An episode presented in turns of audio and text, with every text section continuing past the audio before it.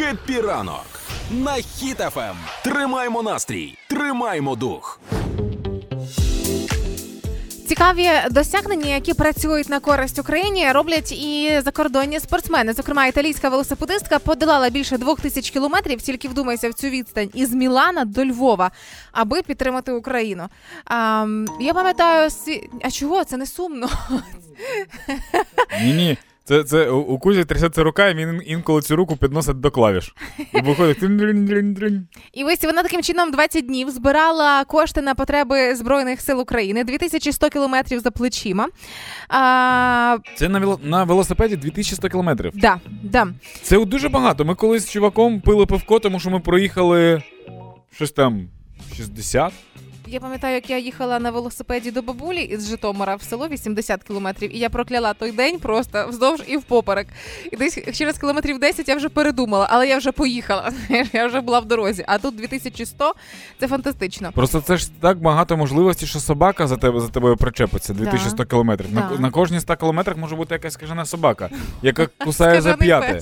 Ну да, це ніфіга собі. Це Лаура, звісно, дала. Мені ще цікаво, якщо вона їхала до Львова, е, заїжджала в Україну велосипедом, то скільки вона простояла на кордоні? Бо зараз останнім часом е, дуже багато історій, що там треба чекати, не пропускають автомобілі швидко, Да. доводиться стояти в чергах. А велосипедисти теж стояли? В неї українські номери на велосипеді були. Можливо, якби не стояла в чергах, то не за 20 днів би це все зробила, а днів за 18, 15. Не знаю, такого не вказано.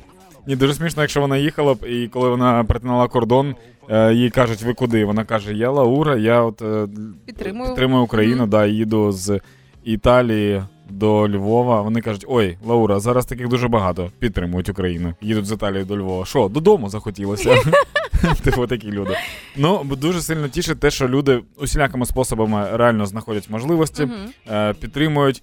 Е, і я дуже сильно сподіваюся, що пам'ятаєш, було відео, де на хрещатику ходить людина і запитує в людей, що ви робите Для Е, перемоги. для перемоги, і люди такі, нічого, не мішає. Ну, типу, ду- дуже дивно. Це відео викликало таке, типу, Резонанс. що, що, чому? Типу, не зрозуміло.